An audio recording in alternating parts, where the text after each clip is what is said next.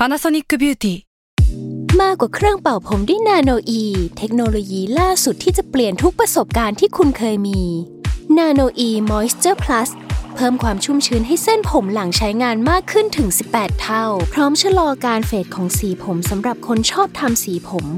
ดูแลความชุ่มชื้นทั้งเส้นผมหนังศีรษะและผิวคุณ Panasonic NA0J มีเทคโนโลยี NanoE ที่ Care Only You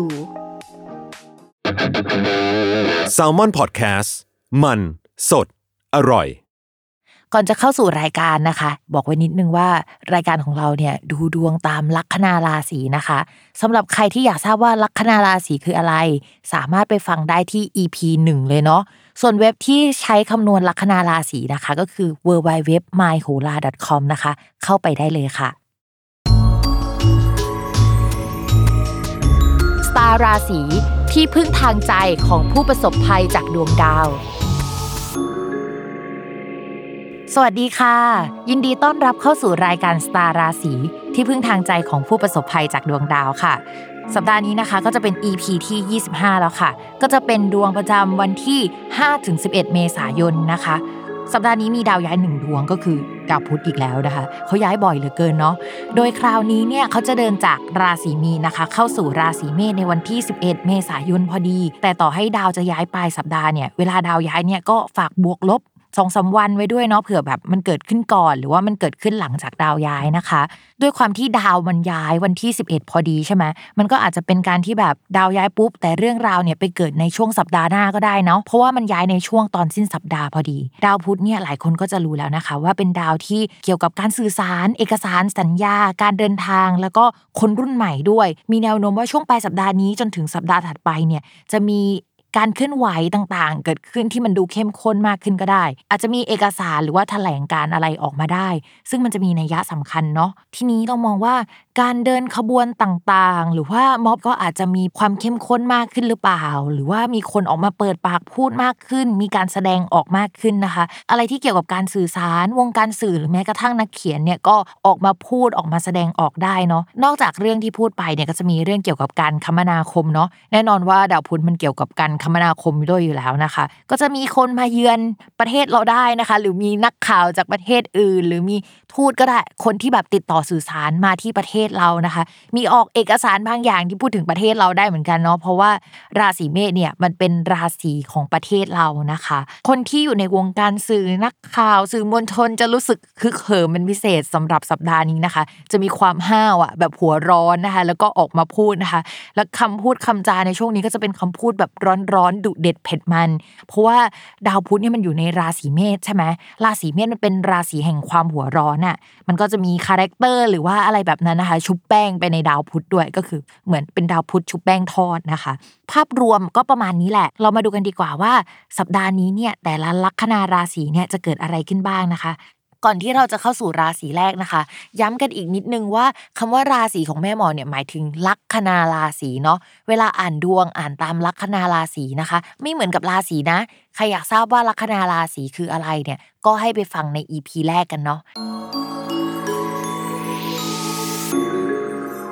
ลัคนาราศีกรกฎค่ะดาวพุธเนี่ยย้ายนะคะในช่วงนี้ซึ่งไปเข้าช่องการงานของชาวราศีกรกฎพอดี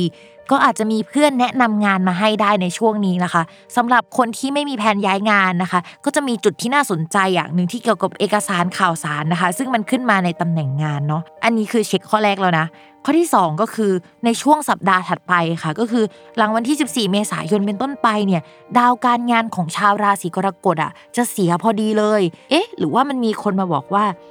มันมีที่นั่นรับสมัครงานนะแล้วเราก็มีความคิดที่จะย้ายงานพอดีอะไรประมาณนี้นะคะใครที่มีความคิดที่จะย้ายงานอยากเปลี่ยนแปลงงานหรืออย่างน้อยที่สุดนะคะย้ายแผนกนะคะก็ให้เตรียมตัวไว้มันอาจจะไม่เอฟเฟคเลยทันทีในสัปดาห์นี้เนาะอาจจะเป็นสัปดาห์หน้านะคะแต่กลิ่นเนี่ยมันเริ่มมาแล้วล่ะส่วนเรื่องการเงินนะคะลัคนาราศีกรกฎเนี่ยการเงินยังไหวอยู่นะคะอาจจะมีการนำเงินไปใช้จ่ายเรื่องเกี่ยวกับการเรียนต่อนะคะที่อยู่อาศัยนะคะหรือทำอะไรก็ได้ที่มันทำให้เราเจริญก้าวหน้าด้าน านการงานอาจจะเป็นการไปสมัครสอบ TOEFL IELTS อะไรแบบนี้นะคะคือมันต้องใช้เงินประมาณนึงแต่มันจะทำให้เราก้าวหน้าได้นะคะแล้วก็มีเงินเดือนที่เยอะขึ้นกว่าเดิมได้เนาะอยากให้ลองดูนะคะนอกจากนั้นเนี่ยเรามองว่าสัปดาห์นี้เนี่ยเป็นสัปดาห์ที่วุ่นวายเรื่องงานเรื่องเอกสารการสอบแล้วนะคะเจ้านายอาจจะเอานู่นเอานี่มาให้เราทำนะคะเราก็เป็นทุกอย่างให้เจ้านายแล้วอะไรประมาณนี้นะคะแต่ว่างานใหม่ที่เราจะไปสมัครเนี่ยอาจจะเป็นงานที่แบบ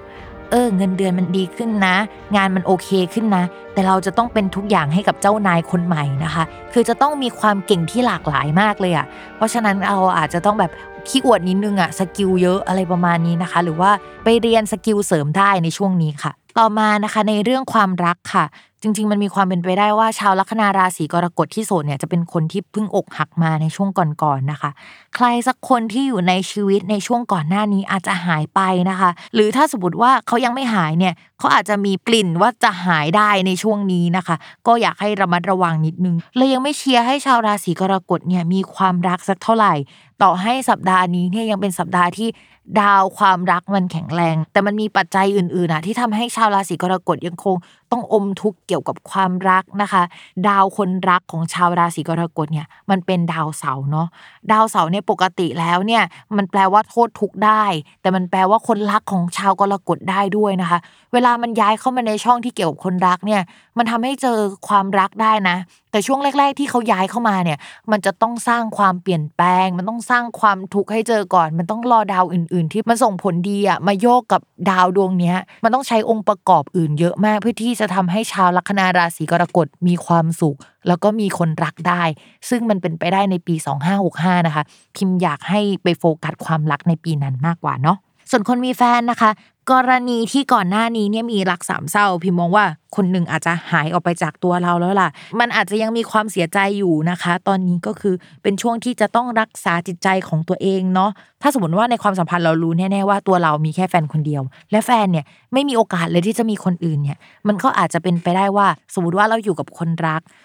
เนี่ยมีคนมาอาศัยอยู่ที่บ้านในช่วงก่อนหน้านี้นะคะแล้วก็ทำให้เรารู้สึกอึดอัดมากเราไปหาคนรักไม่ได้อะไรประมาณนี้คนนั้นน่ะอาจจะย้ายออกจากบ้านคนรักเราไปแล้วแปลแบบนั้นก็ได้นะคะอย่าลืมติดตามรายการสตาร์ราศีที่พึ่งทางใจของผู้ประสบภัยจากดวงดาวกับแม่หมอพิมฟ้าในทุกวันอาทิตย์ทุกช่องทางของ Salmon Podcast สำหรับวันนี้แม่หมอไปก่อนนะคะสวัสดีค่ะ